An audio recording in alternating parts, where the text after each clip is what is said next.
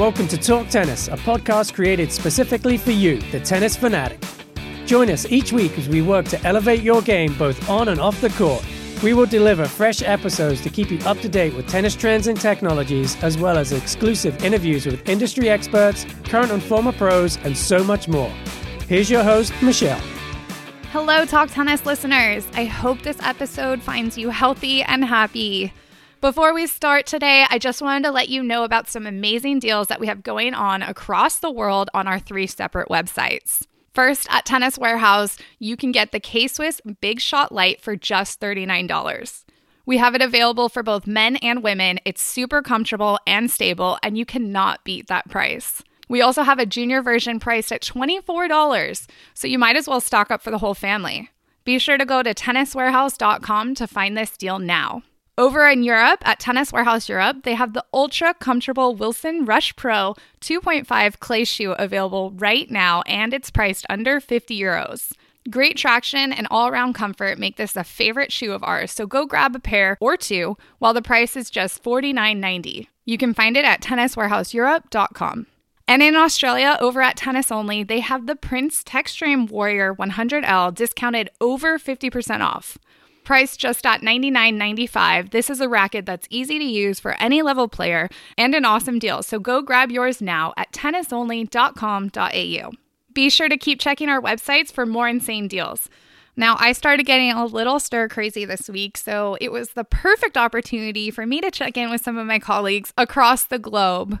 And in doing so, we also talked about some of our favorite matches from the past several years. You're going to want to take note. There's some good ones that you're going to want to go back and rewatch. And we also talk about some other fun things like if you could only take one racket with one string setup, what would it be? What's your favorite quarantine snack? And who's your favorite player of the moment? Let me know who you want to hear on the next episode. Feel free to email me at podcast at tennis warehouse.com. Now let's get into this episode.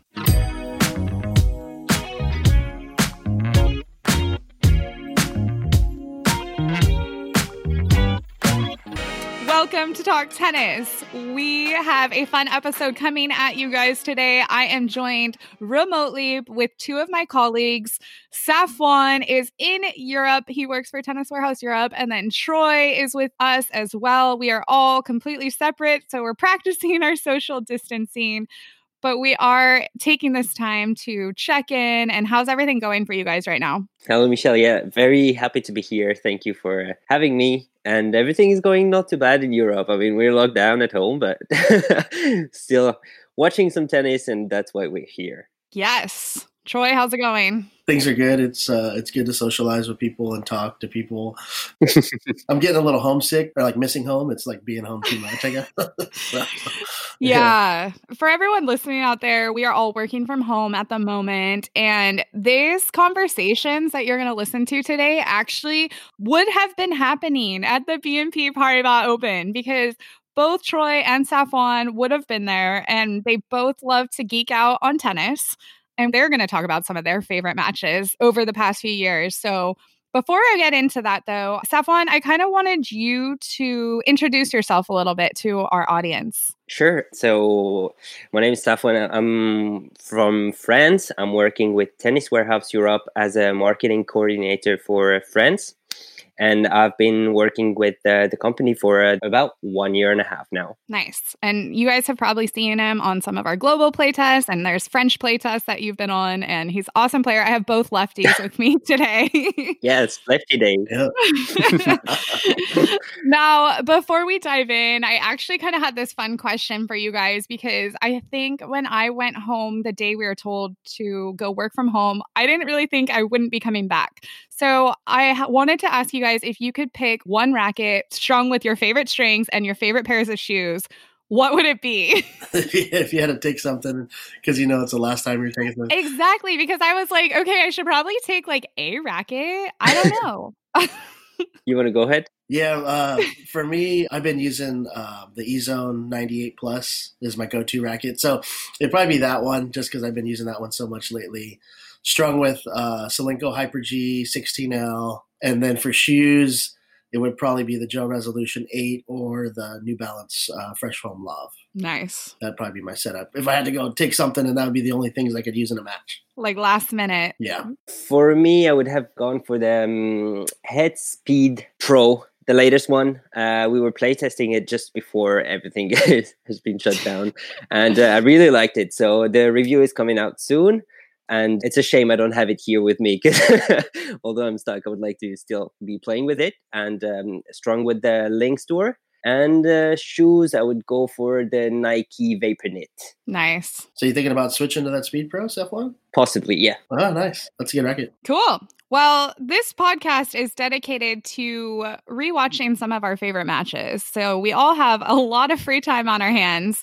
So, this is a great opportunity to see what these guys think are some of the best matches to watch out there. So, we're going to get started. Fedal. We got to talk about Fedal. When we talk about best matches, best Roger Rafa matchup I'm going to let you guys take all the answers here. I want to hear what you have to say. Feel free to like debate it. Let's go. Yeah, obviously there's some many amazing uh, Federer and Nadal matches, but if you're talking like best match, pretty much like what some people think is the best match, obviously of all time, not just between them two, is the 2008 Wimbledon final. So I mean that's obviously got to be at got to be mentioned at least in the top. You know, that's at least got to be mentioned because some people think that's the greatest match of all players of all time. So, I mean, that's to start things off, I guess. yeah, I completely agree with you. That's the one I picked too. Uh, I mean, it was a, a real battle between these two uh, amazing tennis players. First title for uh, Nadal in Wimbledon. I did some some researches. So it's like four hours and 48 minutes. It's just crazy. It was long and, and amazing. Final score 6 4, 6 4, 6 7, 6 7, 9 7. Just amazing. Yeah, I mean, that match is just, is just, uh, is amazing match it'll go down in history. It's probably probably the greatest match of all time. So that one's hard to beat. But uh, another one that comes to mind is more recent, the 2017 Aussie final between Roger and Rafa, when kind of both of them were just coming back off of injury. It was just a really crazy thing. No one thought either of those guys would be in the final. More or less, you know, them two going head to head, and uh, you know, Fed pulling that off, kind of like getting his mojo back at that time and just starting to pick up momentum and just it's crazy. That that match was pretty awesome. The 2017 Aussie final. Yeah, I completely agree with you. For me, I, I would have picked this one as uh, somehow one of the most emotional matches because uh, it was very special. Roger didn't at that time he hadn't win any Grand Slam for five years, and as you said, he was um, I think he was ranked 17th before the tournament and he was back from uh, from an injury, a knee injury. So winning this title and uh, against one of the greatest player again, it's it, it, was something special. And and you can see when he, when he just wins the match and he he has tears and it's like when you love tennis and when you watch these images, it's just you have to be you i have no words for this it's just great and i mean everybody i mean a lot of people even people that were rooting for roger still felt bad for rafa and even Roger, you know, I think he said in the in the interview after that he if he if he could do a draw or a tie or share the, the trophy with one person, it would be Rafa, obviously. So that was uh, that was a pretty monumental, pretty cool match. Yeah, that's the one I remember too. If you asked me on the spot which one, that would be the one I would pull up. And I remember watching every minute of it live. yeah.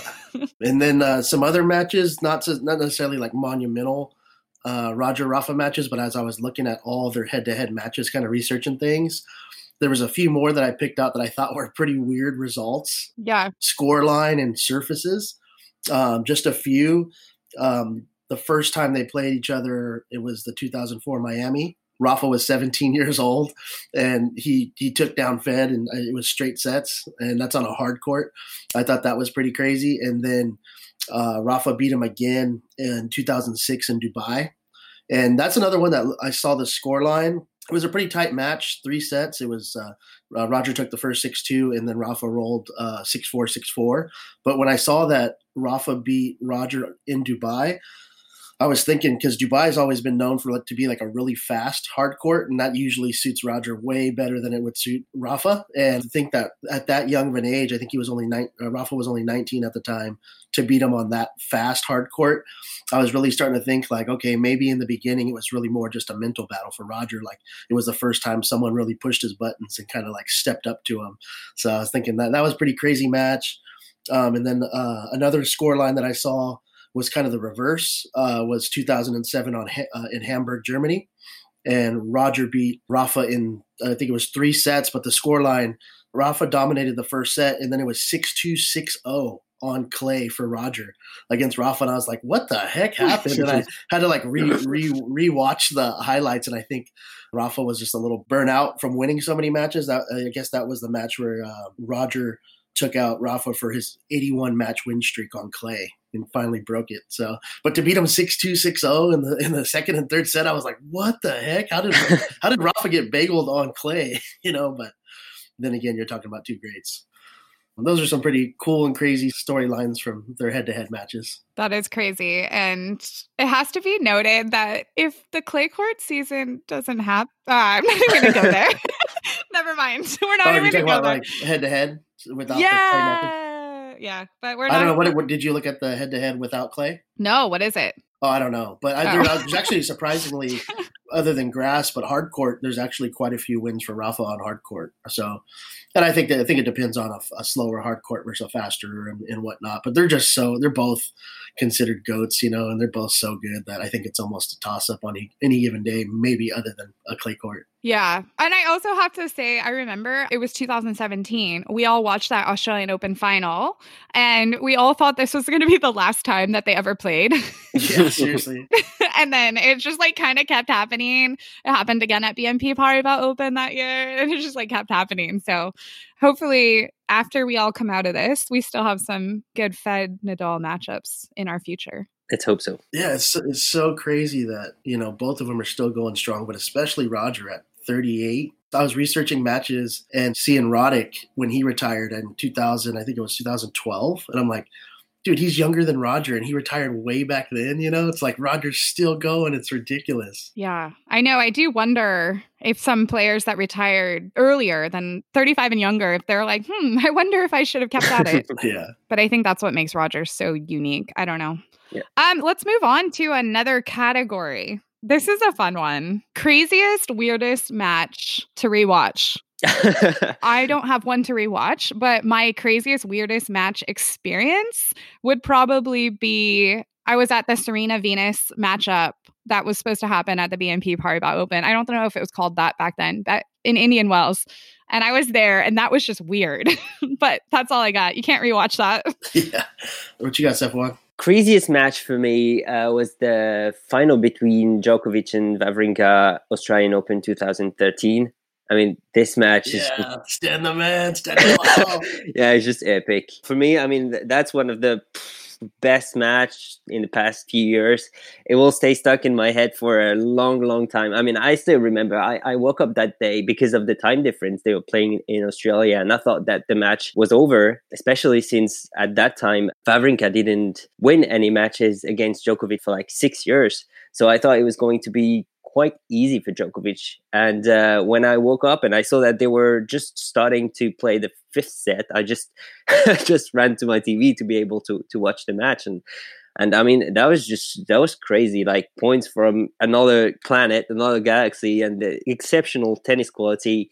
And especially when you think about the fact that they were playing for a bit more than five hours, and, and you can see that the two players were giving the best of themselves. I mean, it was just crazy. In the end, Djokovic wins it like 1 6, 7 5, 6 4, 6 7, 12 10. Perfect match. I mean, yeah, what, what, uh, that was uh, the final of the Aussie? That was the semi final, I think. Okay. Was it? Wasn't it? 2013? Okay. Yeah, yeah, yeah. Because that was when the year that Stan won the Aussie, I think he took out Djokovic in the quarter and then beat Berdych and I think Rafa in the final. Yeah, you're right. Yeah, exactly. But that that was the year after. Yeah, yeah, yeah. Round of sixteen. But uh, for me, yeah, that was that was an amazing match, man. Anything like Stan and Djokovic, or, and then and then following that up, I think that kind of like really made Stan the the Stanimal that he became the next couple years because any of the majors that Stan won out of the three that he won, I could rewatch the whole tournament and uh, it was just it was just crazy the way he was just like bullying his opponents around, just like like hitting them off the court. It was ridiculous. Just because our listeners out there, this has to do with like times right now. Stan is a beast on Instagram and he keeps going live, and it's literally my favorite thing every day. yeah, you can you can tell he's trying to keep himself entertained. He's pretty yeah. good at it. okay, keep going. For this section, kind of like you were saying, like the weirdest match. To me, I took it more of like a surprise score line or like upsets, like crazy kind of weird upsets. So I have a list of them. The first couple that came to mind since we just finished talking about Fed and Nadal was the year that Soderling took out Nadal in the French Open, beat him in four sets. No one saw that coming really, other than like Rafa kind of had a little bit of repetitive injuries that kind of were leading up to that. You can maybe see a, a downfall, but no one thought that he was going to lose to Soderling in that tournament. And then also the year that uh, Federer lost to uh, Sergei Stakhovsky in Wimbledon. That was uh, 2013 that was another weird one. Like, what the heck, you know? Like, yeah, how did how did this guy beat Fed at his best tournament? So those are a couple Fed Nadal ones. And then for me personally, it was the year that James Blake beat Federer in the Olympics. Oh yeah, 2008 Beijing. And that one for me is kind of just a, a, a personal story, but I had a buddy of mine back then that really liked betting on sports, and he knew he knew nothing about tennis, and he like put like a parlay bet on that round. I think it was like a quarterfinal round at the Olympics. There was like uh, I don't know how many matches he put it on, like eight matches, and the one match he asked me, he's like, "Aren't you a James Blake fan?" I was like, "Yeah, he's my favorite player, but he's not going to beat Roger. Like he's never beat Roger before." and so he got all the all of the matches right on his list of bets but the one match that I told him like you got to go for Roger in this in this match, Blake ended up beating him. He, and the next day he's like, dude, you should never like uh, root for another player besides your guy, you know. And I was like, I was just trying to go by logic, you know. that type of thing. But yeah, I didn't think anybody saw that coming. Blake beating Federer in the Olympics. I thought that was pretty crazy. Yeah, that is crazy. I also have to bring up the Isner Mahut Wimbledon match. That was, I mean, obviously we all remember that one. That one was oh, yeah. pretty epic. I remember I was going to Wimbledon and I left New Mexico and went out there. And by the time I got there, it was still going. That was yeah, a crazy was match. Crazy. Three days, amazing match. Highest number. Insane. Yeah. Uh, I've seen some records about this match, like highest number of games in a match, longest set, highest number of points in a match, highest number of aces in a match. Like yeah. Mahut had 103 aces and Isner 113 aces. Oof. 11 hours, just eight hours and 11 minutes for the fifth set. Just crazy. So crazy. And then I had another one I just wanted to throw in there real quick. Yeah. This one kind of tripped me out because this was also right around the time I started like really following tennis, but it was when uh, Guillermo Cañas beat Roger in Indian Wells in Miami. He beat him twice in two weeks, and uh, just like I was like, "Who the heck is this Cañas guy?" I was crazy. I was like, "How, how did he beat Roger like twice back to back tournaments, and, and also to draw him in both of those tournaments?" But I was like, "What the heck? That's crazy." But who knows? I know Cañas gotten in a little bit of trouble back before that with uh, with doping, so I don't know what was going on. Oops, maybe. Yeah. I just wanted to add one for um, yeah, yeah, yeah. The kind of unexpected. Don't know if you guys remember uh, Jerzy Janowicz, the Polish guy. Oh yeah. At the BNP uh, Paribas Masters, it's just it was just he won the qualifiers and then he made his way all the way through the final and he won against some very good top 20 players Kohlschreiber, Cilic, Murray, Tipsarevic, Simon and in the end he lost in final against Ferrer but that was kind of a like very unexpected. Very yeah underdog. Yeah he was playing really good. I remember when he was beating some of those top guys he was like dominating them too but yeah, yeah very good serve. for sure that's a good one. I forgot about that. Most emotional match Michelle, you got anything to lead, to lead the way? Well, I do, but this was before both of yours times. but yeah. um, I feel like we can't talk about emotions without talking about the Seles stabbing. That yeah. was the first thing that came to mind, actually, for me. She wasn't even playing Steffi, but it was in 1993 in Hamburg, and she was playing one of the Maleeva sisters, Magdalena Maleeva. And I think she was just 19 years old when it happened.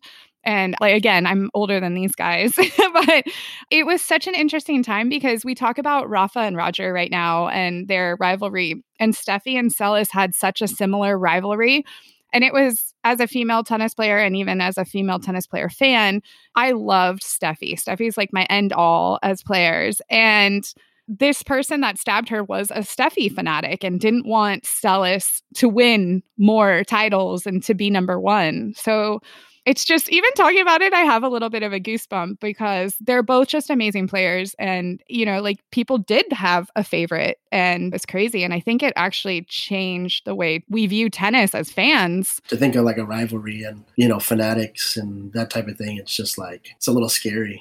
but I do remember seeing like documentaries on that and whatnot. And it was, uh, it was quite a trip. You know, you really feel bad for her and what she had to go through and following up with that and all that stuff. Yeah. And I mean, both of them are amazing people, amazing players. You know, like right now we have Kyrgios, who's an easy bad guy, but neither of them were like the bad guys. No one didn't like them. So it's even crazier to think about that. But that's what I am leading off with for most emotional.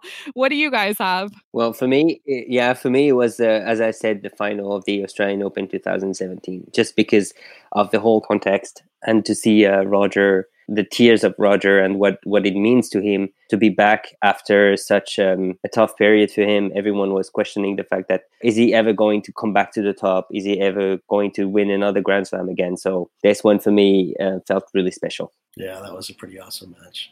The first one that came to my mind was these are kind of like happy emotions, but uh, was was uh, was Andy Murray's first Wimbledon in 2013, sort of breaking the streak no one had won it since Fred Perry in 1936, as far as uh, British like hometown type of players. And uh, when he won his first Wimbledon, I thought that was that was pretty special because we always talked about the the big four and we always included Murray in there. But I think that really like set his place in the in the big four. And for him, and also for me personally, for him to beat Novak in straight sets, I was like, man, that's pretty crazy. He was really like determined, but uh, just the emotion he had and like losing prior to that in the finals to Roger uh, I thought that was pretty cool. Yeah, very good pick.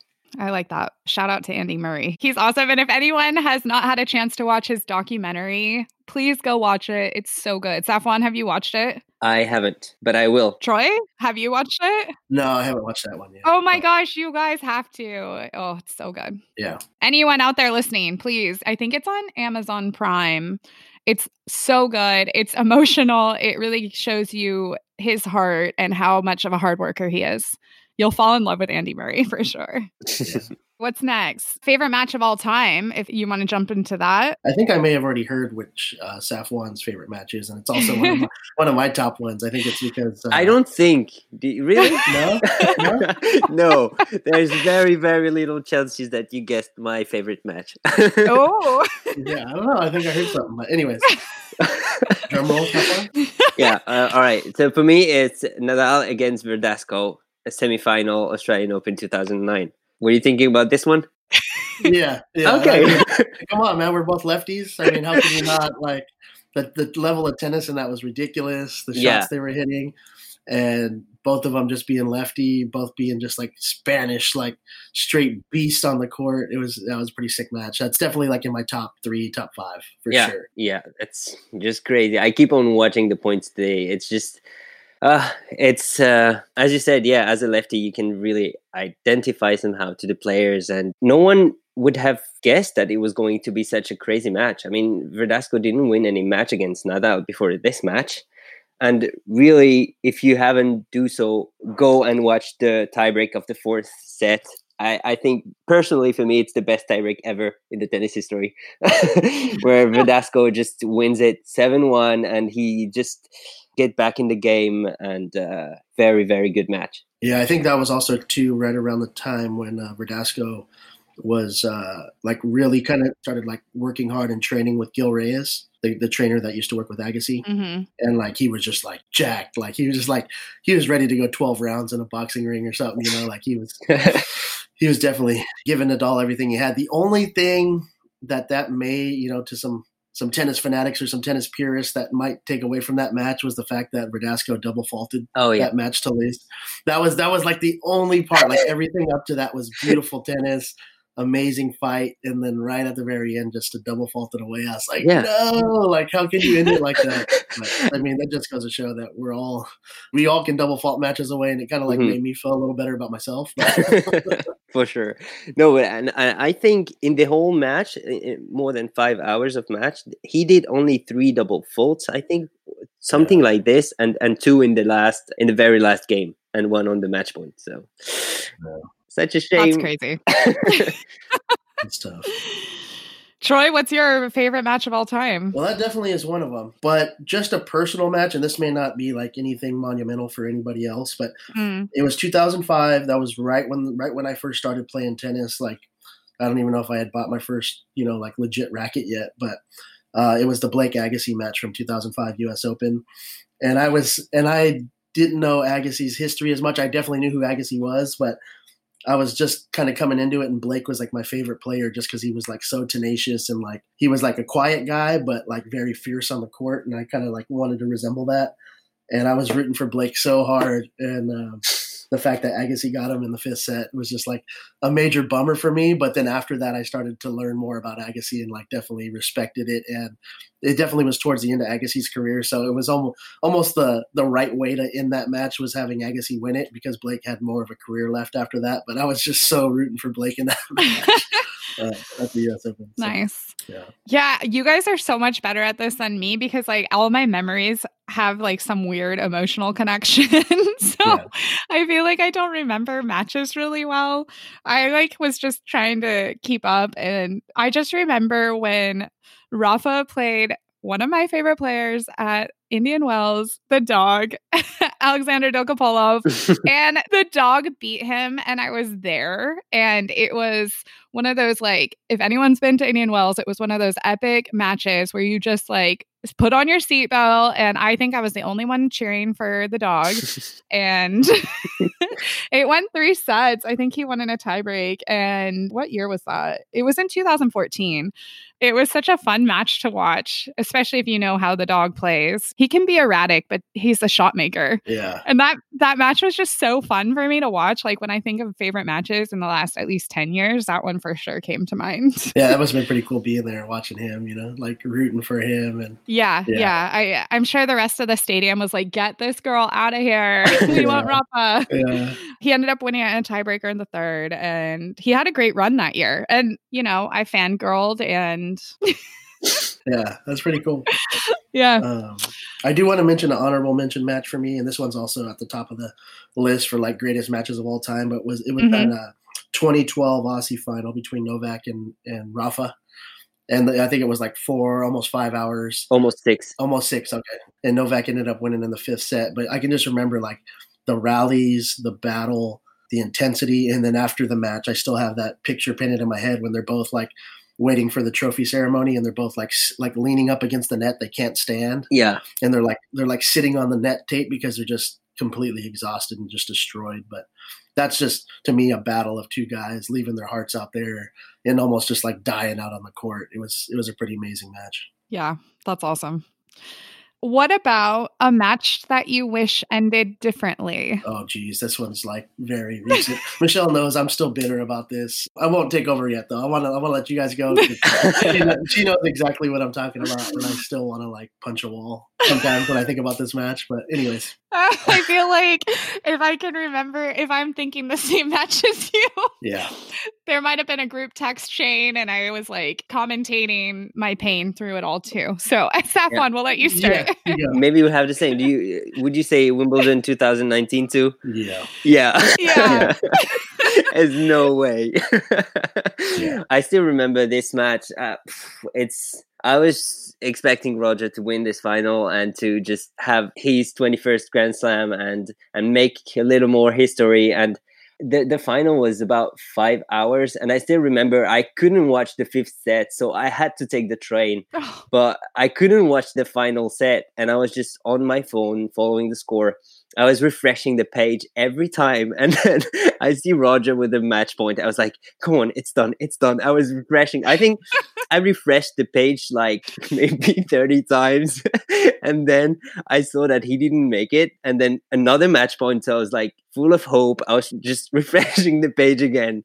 And then unfortunately we, we all know how it ended and uh, it's so sad. yeah big rip. yeah Uh, Yeah, Troy, what's the deal? Um, it was the same same match. The Federer losing to Djokovic at Wimbledon. Just the fact that it was that close. Roger was that close to getting to 21. And I know a lot of people are going to be like, oh, you guys are greedy if you're rooting for Roger in that. He's got so many major titles already. But like the fact that he he was serving for it with three match points. And it was like he hadn't really been like that close to like taking out Novak in a huge match in a really long time. And it was like for him to be to be that old and like still playing at the best in the world, you know, against Djokovic, who's you know probably going to go down as one of the greatest of all time, like one of his toughest nemesis to like play, and it just oh, it was just so aggravating. But mm-hmm. I think Michelle, Michelle, yeah. you were thinking the same. I remember, I remember texting, I remember yeah. texting you during the match. You guys, I love Wimbledon and like had my like Wimbledon layout going. I had my Pimm's cup number one. I was eating strawberries and cream. And I think we were texting and it was like that thing where you're like watching and it's match point and you're like, okay, this is it and uh, you know like silly me i'm like all always on instagram but i was like had my instagram ready to like film him winning. And then i was like you oh jinxed no. like, I'm like oh my god did i? No. And i just oh it was so hard to watch. And i remember the next day or even later that day chris was saying please remove all sharp objects from michelle's apartment.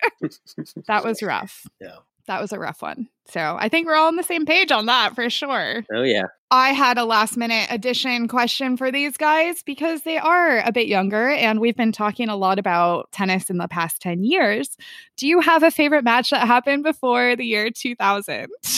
yes, with a little bit of research and uh, so, some, of the, some of the documentaries I watched because I didn't really, like I said, I didn't really start playing tennis or watching it till around 2005. So pretty young, maybe in the tennis age of like following it. But yeah, I do have one that you know I kind of learned about through a documentary, and basically it's it's my favorite player's favorite player of all time. So I don't know if you want to kick it off, but it was uh it was I think it was the 1975 Wimbledon final. It was Arthur Ashe. Arthur Ashe beat Jimmy Connors in four sets. Okay, and he was the first black man to ever win singles at Wimbledon.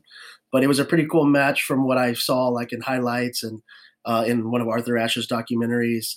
But he was like a big time underdog, and it was just funny to me because from what I knew about like Jimmy Connors is he was just like a very like straight faced. He always seemed like kind of irritable and grumpy on the court, and he was also favored to win it. So the fact that like Arthur Ashe like beat him in the finals of Wimbledon, I thought that was like pretty cool because Arthur Ashe seemed like a pretty good guy to to represent tennis and just in general, he seemed like a great man. So that was that was the, probably the favorite one that I ever researched or kind of saw saw a documentary on. I like that. Safwan, do we have an answer?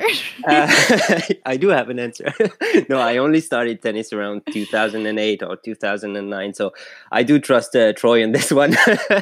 and maybe Michelle, you want to share yours? I do have one. I probably have a lot, but as I said, I'm not that great at like recalling some of my favorite matches. However, I'm going to go back to Steffi Graf because she is amazing and she's still one of my favorites of all time.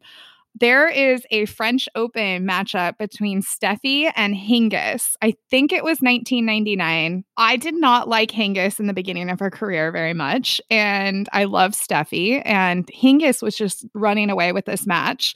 And all of a sudden, there was a call that was controversial, and Hingis started losing it. And she is known to be super strong mentally, and it was kind of crazy. It was that match where Hingis lost and left the court crying, and her mom had to walk her back on the court for the trophy presentation. I think. I think it was that match. So it's uh, it was definitely an interesting one to watch, one that I for sure remember watching. I remember just yelling at Hingis, like, why are you walking off the court? But she was so she was so young. And um Steffi was just classy as ever. She just like grinded through. She was just down and out and just like did not miss. And Hingis kind of lost it a little mentally. And it's it's definitely one that you guys should go watch if you haven't. And there are there is footage of it on YouTube. I was watching a little this morning.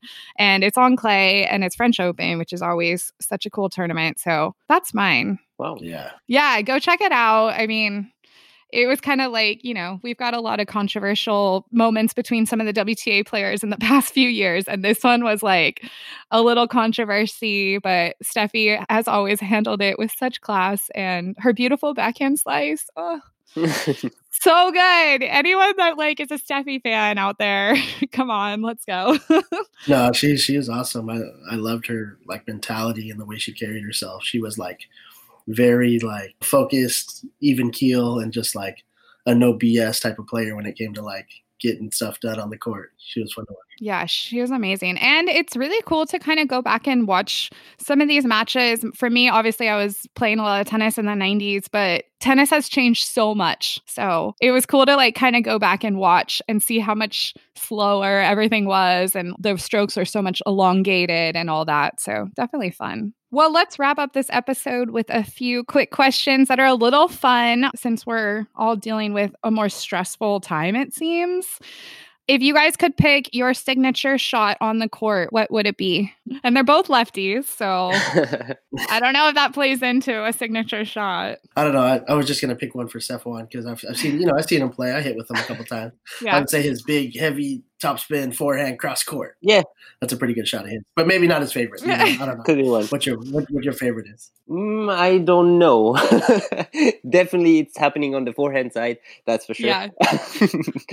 but um, I like trick shots. This is not what I would try every time, but if I can do it, I will try to do it, no matter the score. I like that. Troy, what's your signature shot? Is that a lefty thing? I mean, you guys and your trick shots and like touch. And... I think the I think the creative part of it, you know, kind of like winning a point differently than than the average Joe would or whatnot. Mm-hmm. You know, like the creativity comes in. I think. Yeah. Yeah. I mean, as far as like you know, my best shot, it'd probably be, you know, my forehand cross or probably forehand down the line because it's a little more unexpected.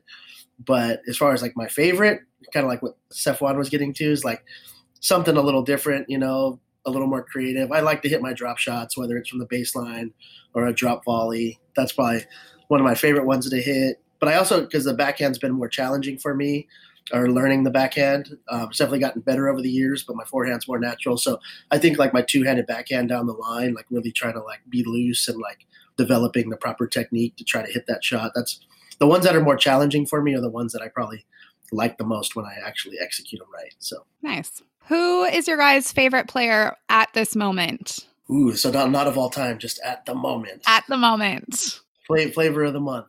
Favorite player at the moment, and then you can give me your favorite player of all time. Um, definitely on the. I mean, she's been my favorite player probably for the last year or two, but just she's really fun watching as Ash Barty. Mm-hmm. You know, ever ever since she came into the game and like really like got to the top of the game, and you know people really started paying attention to her. Uh, I love her variety. I love what she brings to the WTA tour. So Ash Barty is definitely one of them. Safwan, you got anything? Uh, no. Actually, I'm thinking right now. I know it's tough because we're not watching tennis. Also, yeah, yeah. I would still say I would still say Gael Monfils. I'd say because he's French and because he's ha- actually uh, playing very well and he's uh, I would say more mature than before and um, mm-hmm. because of that he's able to uh, win more matches and and go to the finals, win some tournaments, and really happy for him. and then, who's your favorite of all time? Both of you guys. Troy. Uh, for me, I mean, I had to go with James Blake. James Blake's always been my favorite since I started. The player that he was, the intensity that he had. Maybe not always the smartest, uh, you know, like strategy wise. He liked to go big or go home. uh, but I just, I just loved his mentality and just the person that he was. Yeah, I would say Fernando Verdasco. Nice. The lefty. Yeah, it would be easy to say Roger Federer, of course. I mean, amazing player. But if I would have to pick another one, it would be Verdasco or maybe Wawrinka. Nice. Two very good players. Yeah, Stan the man. yeah. Here's a fun question. If you did not work for Tennis Warehouse or Tennis Warehouse Europe, what would you be doing? Traveling. well, I think if I did not work for Tennis Warehouse, I would be stuck at home with nothing to do. Okay, good answer. I was hoping you would say something else because I know you have a crazy background and you're super smart. so, and like engineering and all of that kind of stuff. So, yeah, I, I, feel like I mean, I have a aerospace engineering degree, and um, that was one of the first things I was thinking about when I was uh, looking for a job, maybe work in that field. But in the end, I let somehow my passion talk, and uh, and that's why I'm working at Tennis Warehouse and, and just doing what I like. So nice, good answer. I love that. Troy, what about you? If I wasn't at T Dub, I would probably be doing more coaching, trying to work more. I like working with like young players, kids, you know, developing their game.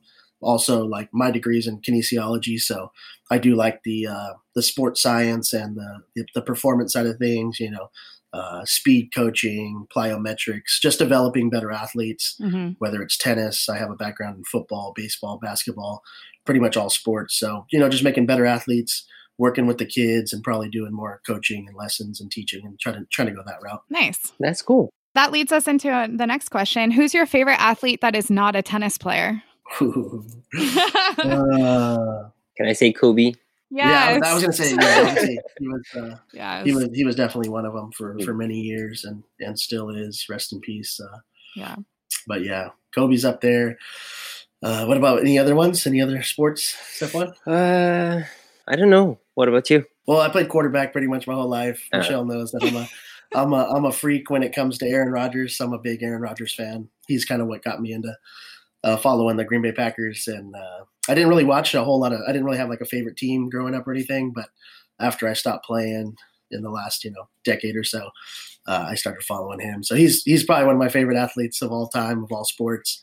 I also am a big uh, Mike Trout fan in baseball. He's just a, a great ambassador for the sport and just a, a hell of a player. Mike Trout, Aaron Rodgers, Kobe, um, even some other sports that probably don't get talked about a whole lot. I, I used to follow Supercross a lot. I was a big uh, James Bubba Stewart fan, Supercross racer. So that's kind of like a, a side sport that not a lot of people know I follow. But anyways, what about you, Michelle? Oh gosh, I was gonna go like Lakers. I always like weird athletes. Sorry, um, but the first person that came to mind, and he's a bit older, but Pau Gasol was one of my favorite Lakers. Nice. He was just always. I I think it's kind of like that Spanish mentality. He's just super kind and always working hard. And I'm trying to think who else. Gosh, I know I have a bunch of athletes that I'm always talking about, but You're big into uh, you know working out and CrossFit type Oh, of stuff. Any yeah. of those type of athletes that you follow, or There's some amazing athletes out there, Yeah. obviously. Actually, there's lately I've been following a lot of ultra runners because I think I really am into their mind space.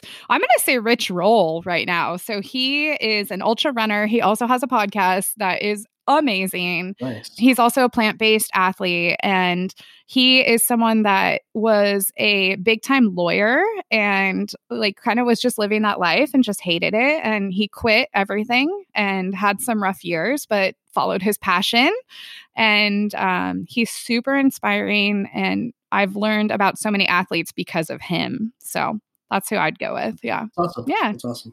Anyone else? Safwan, you have any others? Any soccer or football players? No, I was more thinking about uh, Muhammad Ali Okay. uh, for his career and um, and the mentality and what he brought to the sport. yeah. Yeah, he's that's my dad's like one of his favorite of, of everything. Muhammad Ali, Cassius Clay.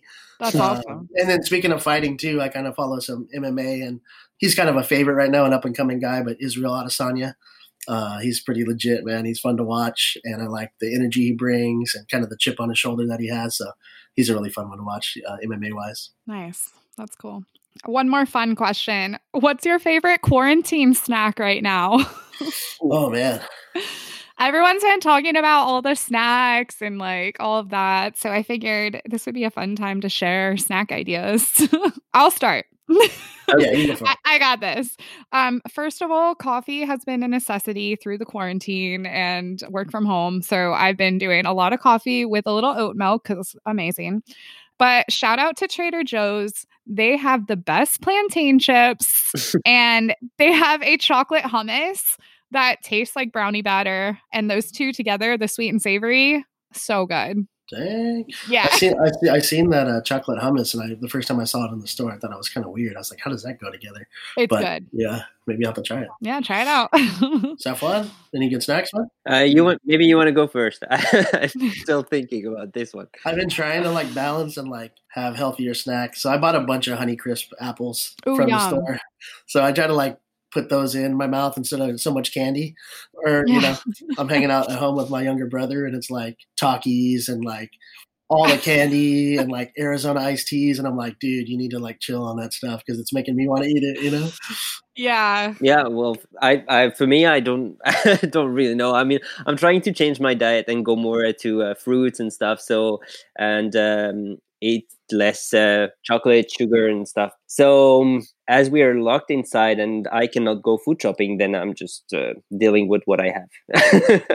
Yeah, make it work. I know it's tough. I know in Europe, uh, you guys have stricter guidelines at the moment than we do. So, Yeah. maybe you can just explain what your situation is at the moment. Yeah. Um, so basically, right now we're stuck at home. Uh, we can only go out if we have to go to the hospital, for example, or if we want to go and buy some food, but only something that you really need. Like you will not go out if it's just to buy like a bottle of Coke or something. So, and you have to fill a paper to prove uh, that you absolutely need to go out. And so everything is kind of controlled and we are going towards something that is a bit more strict because uh, you always find some people that are outside and they need to go for a walk and they just uh, try to do some exercise but i mean the best thing for now is just to stay at home and to i know it's not easy uh, but as we say we are in this together and we need we really need to respect that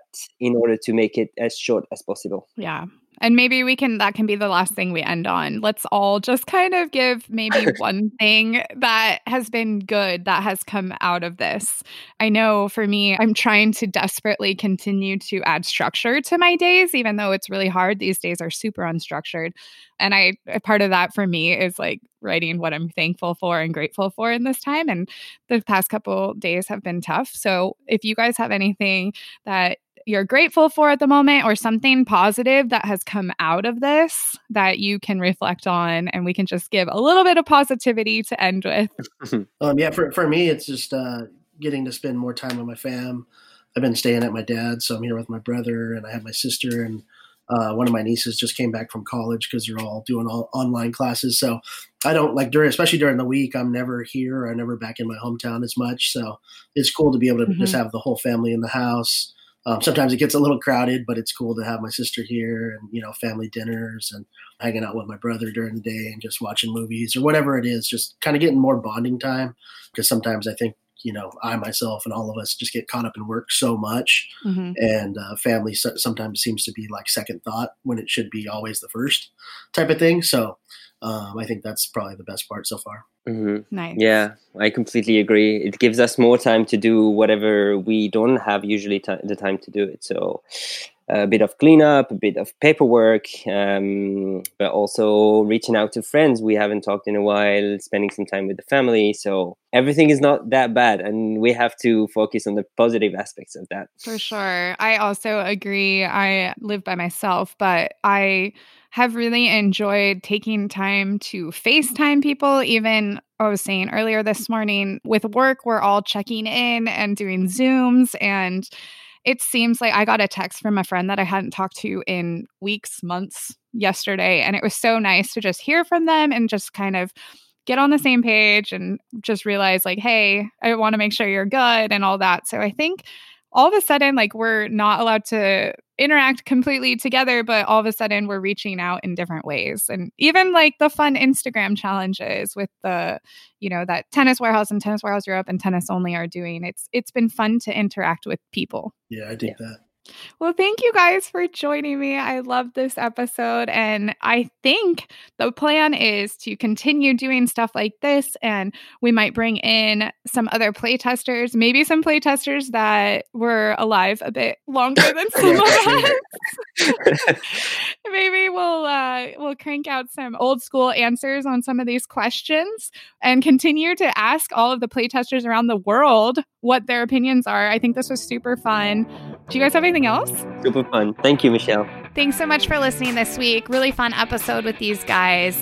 Now, if you have a specific playtester you want to hear from next, feel free to drop it in a comment or email me at podcast at tennis-warehouse.com.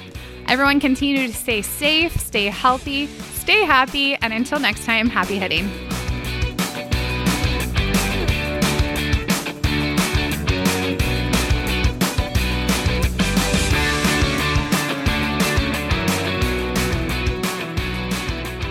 Safwan, did you get one for before 2000? The last minute question. no. Chris and Granville and Booney could go back to like the 70s. You know? Yeah, that would be awesome to get them. Dude, how'd you get Starbucks? I heard they all closed. Ours, ours still open. We have a Oh, drive through open. Okay. Here we go.